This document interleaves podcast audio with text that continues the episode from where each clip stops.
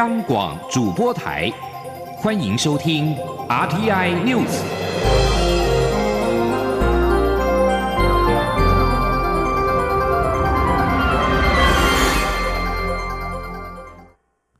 各位好，我是主播王玉伟，欢迎收听这节央广主播台提供给您的 R T I News。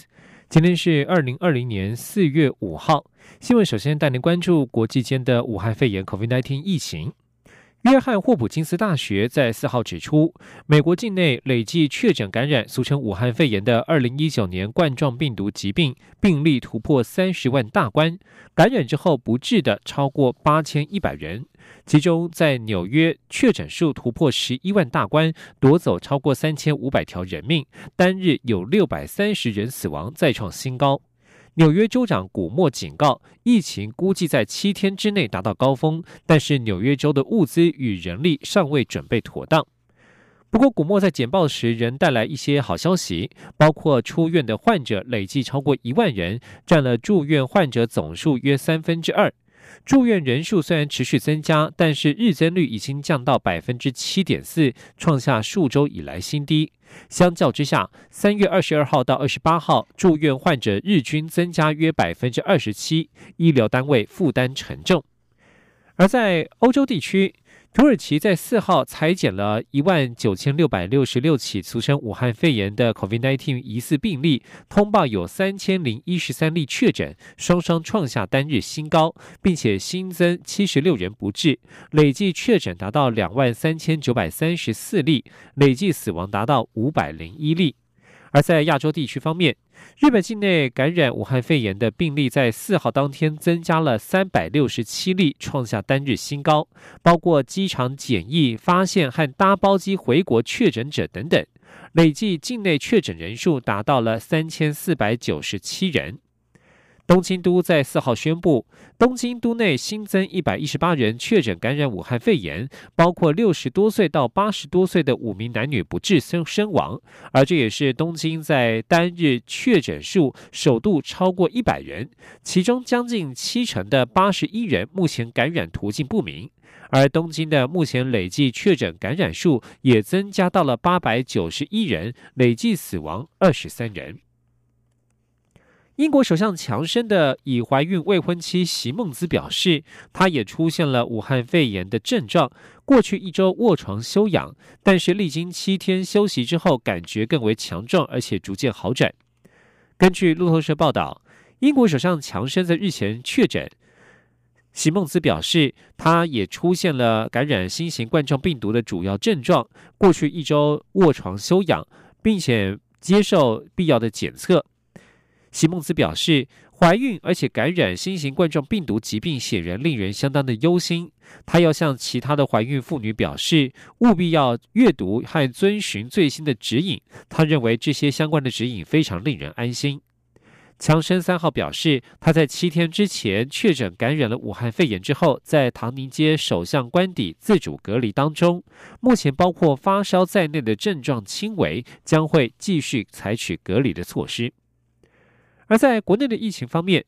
民众在清明连假出游，让许多人相当的担心，许多的观光景点涌现人潮。中央流行疫情指挥中心指挥官陈时中四号下午在记者会上表示，人数比原本想象的要更多，因此发出了细胞简讯示警，而他也要呼吁民众在出门放松心情之余，不要放松应保持的社交距离以及戴上口罩的必要性。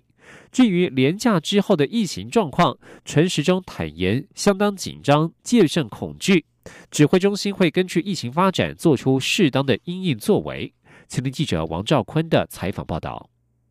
疫情指挥中心针对垦丁附近景点发出细胞简讯，另也示警阿里山、花莲东大门夜市等一般景点，预请民众暂勿前往，在人潮拥挤观光景点要保持社交距离，戴上口罩。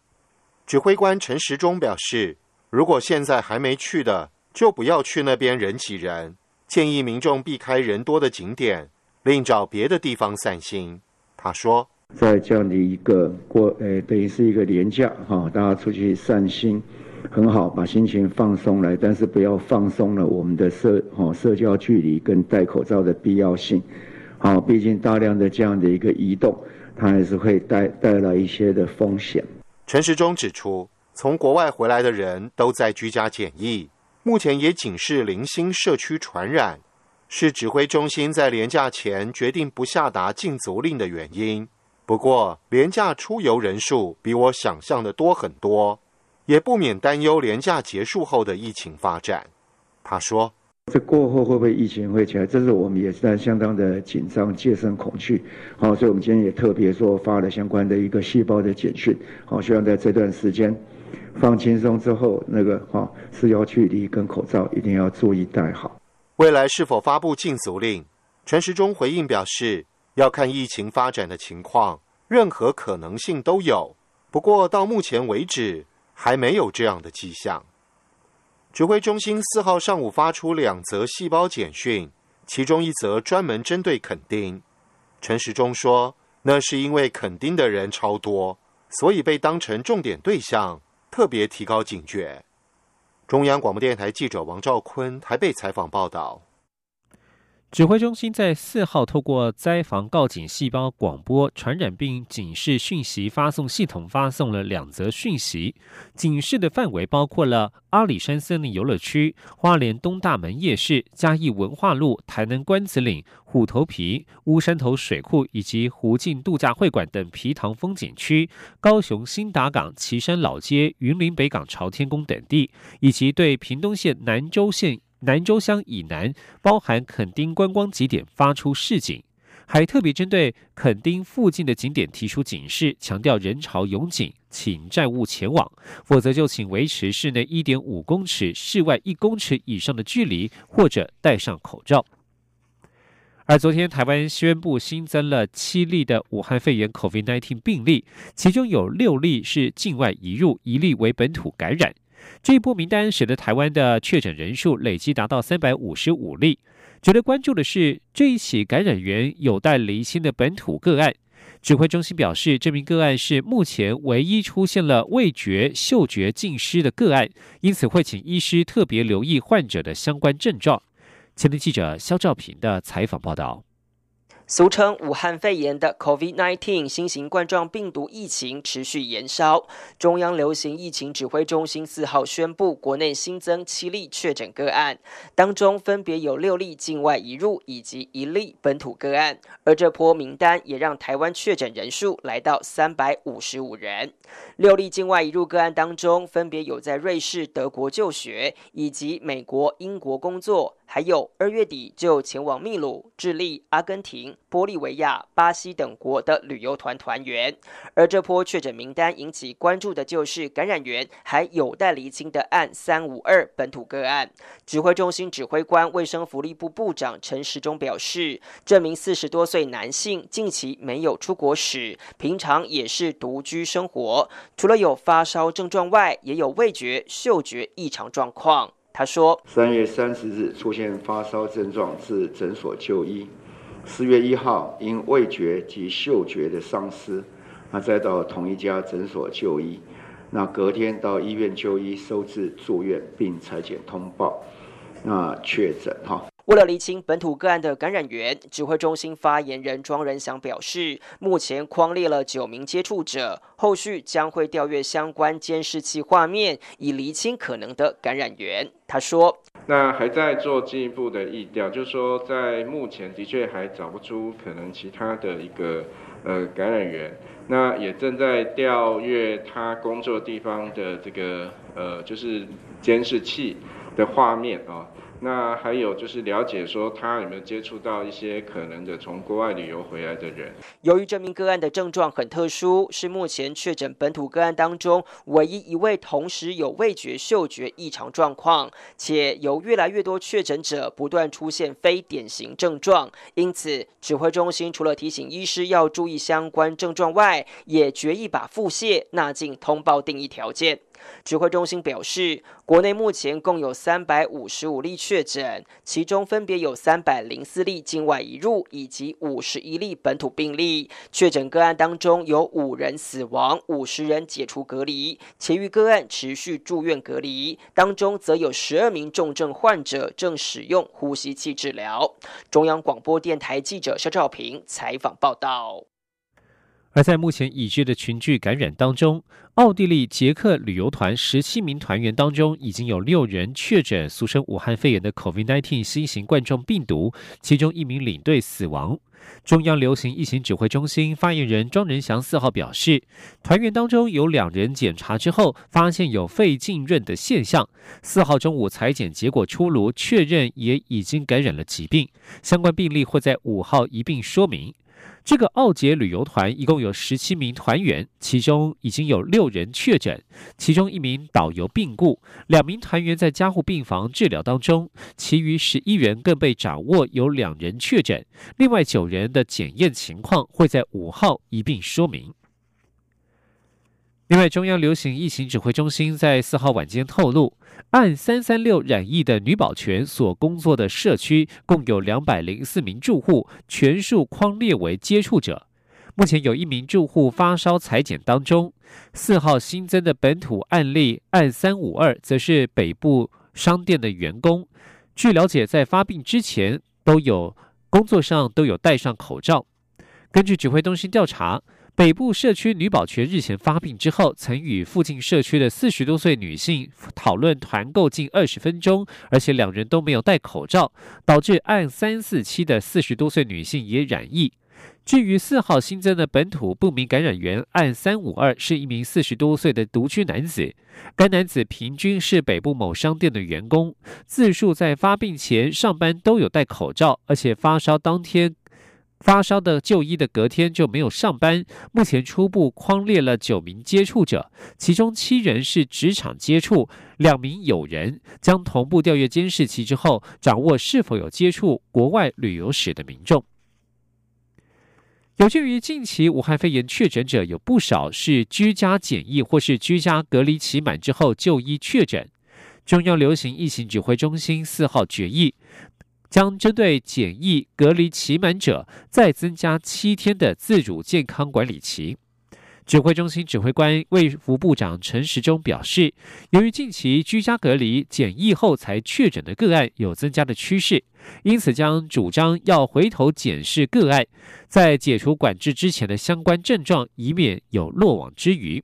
但是要如何避免漏网之鱼，指挥中心发言人庄人祥在会后受访表示，专家小组开会决定，未来不论是居家检疫或是居家隔离者，在期满前夕的大约第十三、第十四天，指挥中心会群发简讯，提醒民众要回头检视在隔离期间是否有任何非典型的不适症状，如有必要要通报就医，并请医师评估是否采验。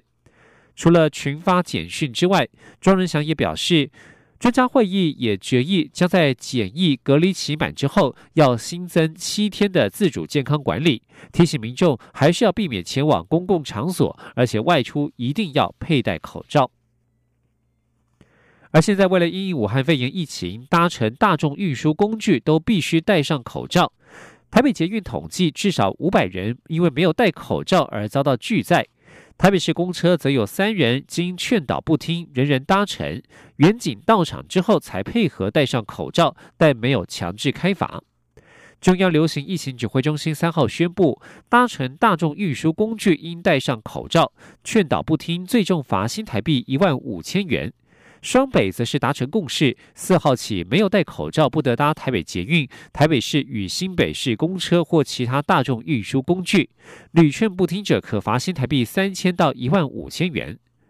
根据台北捷运公司所提供的统计数据，四号截至下午四点，运量约三十八点七万人次，劝导之后戴上口罩进站搭乘的约有三千六百人。拒绝运送与因此离开车站者有五百人，没有强制开罚的情形。不过，一名在健保署工作的卢姓男子搭捷运拒戴口拒戴口罩，还怒骂捷运站的人员，引发关注。这名男子在事后透过透过健保署发出了道歉声明，向社会道歉，也希望民众继续支持政府的防疫工作。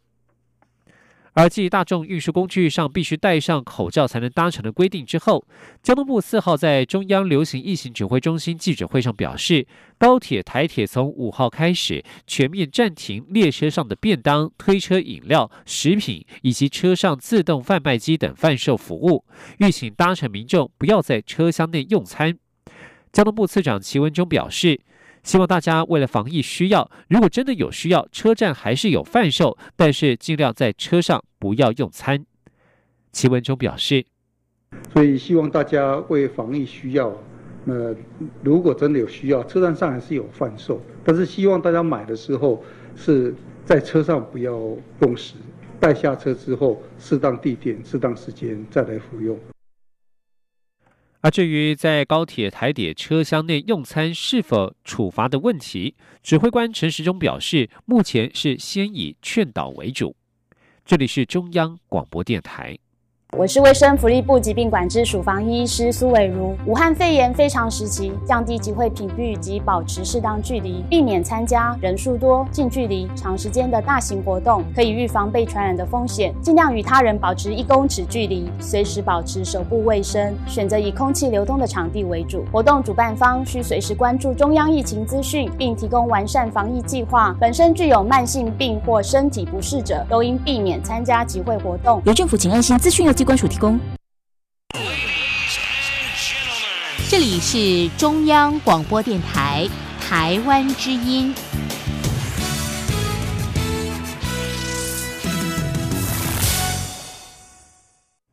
各位好，我是主播王玉伟，欢迎继续收听新闻。当年受到灵医会指派到台湾，在台湾奉献大半生的意大利籍老神父吕若瑟，看到武意大利武汉肺炎疫情严重，罗马养老院有修女集体发烧，而灵医会在米兰照顾一千多人的五间医院和两间安养院，现在严重缺乏防疫物资，他相当的心急。由于早年有许多来自意大利的神职人员在台湾偏远地区提供医疗服务，前卫生署长杨志良发起劝募，台湾民众在四天内捐款已经达到新台币九百多万元。吕若瑟神父感谢大家的爱心，已经不知如何用言语表达。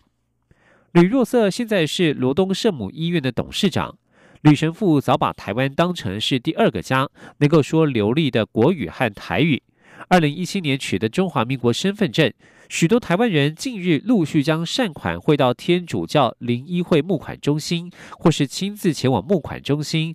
外排队捐款，大家都是想要帮助或是报答吕若瑟神父。募款中心表示，在十五号截止接受善款之后，将与意大利灵医会或是台湾公部门讨论，希望能够用最迅速的方式，从意大利或从台湾将善款化为实际的医疗或防疫物资，即送到意大利最需要的地区。国际权威医疗期刊《刺格针》在去年中刊登了一篇有关全球艾滋病覆盖率的相关文章，由于内容错引台湾数据引起误解，为此卫福部疾管署、卫生部福利部疾病管制局疾病及随即以论文方式整理文献并且投稿，相关的文章在今年的四月一号刊出。疾管署表示，除了透过学术方式澄清说明之外，也为台湾针对艾滋的医疗防治努力留下了见证。前天记者肖兆平的采访报道。国际权威医疗期刊《刺格针》在去年中刊登一篇有关全球艾滋病治疗覆盖率的相关文章，而内文所引用台湾的数据却与实际情况严重失真。为此，疾管署随即根据台湾实际医疗数据投稿一篇研究论文，相关论文顺利在今年四月一号刊出。在去年《刺格针》刊登的文章中提到，台湾近年在艾滋医疗覆盖率偏低，但这并非台湾实际情况，因此疾管署便撰写论文提出回应。而论文主要作者疾管署副署长罗一军四号表示，如果只是去函抗议，并无法有学术上的讨论，所以他们改以行动方式提出说明，也强调台湾艾滋病感染率是有下降趋势。他说，他没有引用我们的那个呃，哎、欸。艾滋统计的数字，就是所以所以它算出来的预测值跟那个使用的参数都有问题，所以我们只是用这个呃用这个这叫什么小论文去。去去去去说明，我就做去澄清。虽然台湾被排除在联合国之外，但其实联合国艾滋病规划署所提出三个九零计划，也就是希望在二零二零年达到有百分之九十感染者知道自己感染状况，有百分之九十知道自己感染状况者能开始服用药物，有百分之九十开始服用药物者的病毒量都能成功抑制等的目标。台湾都有。有很大的进展，罗一君说：“以那个九十九十九来说，已经是呃算呃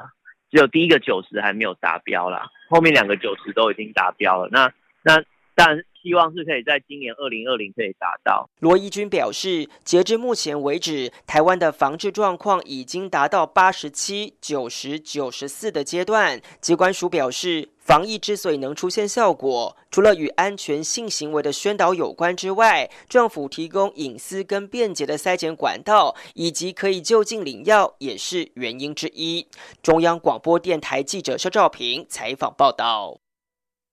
关心国内的防疫物资问题，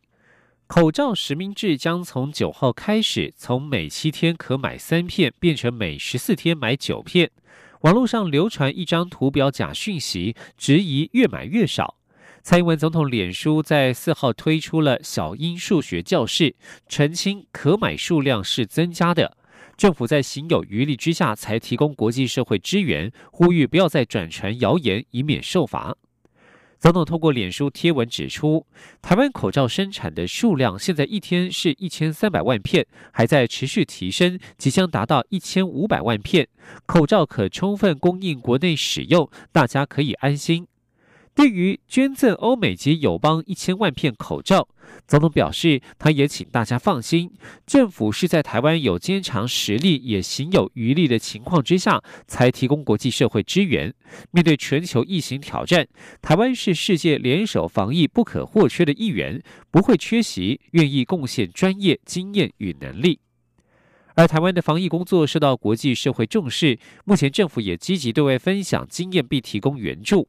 外交部表示，台湾持续落实正在帮忙 Taiwan is helping 的承诺，期盼各国团结合作，促使疫情早日结束。而推动以观察员身份出席世界卫生大会也因此得到良好的动能，接下来会与美国等理念相近国家加强合作，进一步扩大国际社会的支持基础，早日达成参与目标。前天记者王兆坤的采访报道。政府日前宣布对美国、欧盟及疫情较严重的欧洲国家、友邦进行第一波国际人道援助行动，将捐赠千万片口罩，支援上述国家的医护防疫人员。除提供物资外，台湾目前也与美国、欧盟、捷克、澳洲等国展开防疫科技合作或建立合作伙伴关系。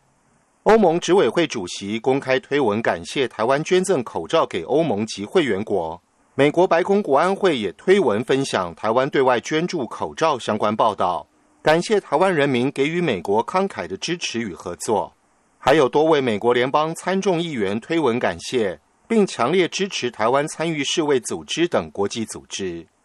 外交部强调，未来将持续与全球各理念相近国家就疫情资讯分享、疫苗与药品研发、医疗设备交流等议题并肩努力，共同维护全人类的健康与安全。外交部发言人欧江安说，台湾深信帮助别人就是帮助自己，各国团结合作就能够促使疫情可以早日的结束。台湾积极推动参与世卫组织，不仅透过援外与合作展现台湾正在帮忙，外交方面的作为也持续推进。在台美官方日前举行的电话会议中，就针对台湾以观察员身份出席世卫大会等议题深入交换意见，且还讨论到如何持续提升台湾与理念相近国家的合作，以扩大我国际参与。欧江安说，我国将持续的与美国还有其他理念相近的国家来携手合作，持续的扩大台湾的国际参与，并且在各领域我们会积极的来落实台湾能帮忙，而且台湾正在帮忙。Taiwan can help. and Taiwan is helping 这个承诺。外交部表示，近年来在政府、人民及国际友人共同努力下，国际舆论促请世卫组织纳入台湾的支持声浪日益高涨。政府会善用各国高度肯定我国防疫工作成效的良好动能，持续争取更多国家认同并支持我国参与世卫组织，不断扩大国际社会的支持基础，以期早日达成参与目标。中央广播电台记者王兆坤台北采访报道。帛琉驻联合国常任大使乌路彤日前在推文当中表示，没有人对帛琉的检测伸出援手，只有台湾给予回应。对此，长期医疗援助帛琉的星光医院在四号表示，除了先前在台协助检验检体之外，目前也正在协助帛琉建置 P 二 等级以上的检验实验室，让帛琉也有自己的检验能力。前天记者肖兆平的采访报道。俗称武汉肺炎的 COVID 十九 疫情全球延烧，各国都紧急备战，而帛琉驻联合国常任大使乌路彤日前更在推文上表示，帛琉向全球求援仅有台湾回应，称赞台湾是患难时的真朋友。台湾星光无火狮纪念医院除了协助检验帛琉可疑的疑似病例检体外，其实乌路彤推文上连续三次提到的检测，更是透露台湾当前对帛琉协助重点。星光医院副院长洪子仁表示，帛琉政府在三月初就向星光医院提出需求，希望能协助帛琉建立专业级的检验实验室，于是星光医院开始帮忙找设备、组织人力，除了透过密集的视讯会议提供指导，相关设备更是陆续协调小型医疗专机空运，以及委托渔船海运一一送抵帛琉。预计四月十五号就能协助帛琉有自己 P 二 等级以上的检验实验室。他说，华航现在断航啦、啊，没有飞帛琉了，那东西怎么运？好，那你再想想看哦，他那个建那个实验室有一个那个生物有一个生物操作柜，有没有？生物操作柜就是你要在那个操作柜里面处理检体才安全，对不对？哦、好，啊，那个柜子四百多公斤啊，啊，你的医疗专机你怎么运过去？后来我们只好从东港那边派渔船载过去。不止硬体到位，星光医院在获得卫福部报准下，也派出检验师跟呼吸治疗师前往帛琉，协助当地医院建立检验流程与技巧。洪子仁说，那所以目前我们就是把这个行动医疗团的这样的一个能量转化成，就是说帮他们建构他们的防疫的系统嘛。哦，我想这是我们在这个时间点应该协助他们处理的。在全球防疫拉警报下，许多设备有钱都不一定买得到。星光医院不仅协助帛琉建置检验实验室，调度呼吸器等防疫物资，可以说是对帛琉提供了最需要的协助。其实星光医院长期在帛琉提供医疗人道服务，虽然因为疫情延后了例行的行动医疗团，但持续在关键时刻贡献心力，展现台湾 is helping 的暖实力。中央广播电台记者肖兆平采访报道。继续关心国际消息，去年选举大败的英国工党换党魁，今天新党魁出炉，将由五十七岁的施凯尔接任，他誓言要带领工党走向新时代。英国 B B C 报道，施凯尔是律师出身，在二零一五年当选国会议员。他在党内选举第一轮赢得超过 百分之五十 的选票，击败得票率 百分之二十七点六 的 百分之二十七点六 的朗贝里和得票率 百分之十六点二 的南迪，赢得党魁大位。而施凯尔的第一项任务将是率领工党应对当前的武汉肺炎 COVID 十九 危机。他在胜出之后和仍在隔离当中的英国首相强生通过电话，同意将在下周与强生及政府科学顾问等人会面，进行跨党派的商讨。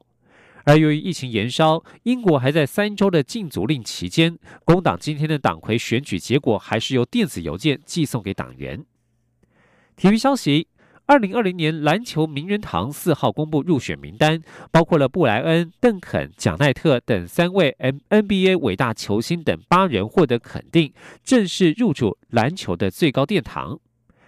布莱恩·邓肯与贾奈特都在二零一六年高挂球鞋，今年首次获得入选资格，就在投票之后过关，确认在名人堂拥有一席之地。这三人生涯加起来共获得十一座 N B A 冠军、四次的 N B A 例行赛最有价值球员 M V P 以及四十八次入选明星赛。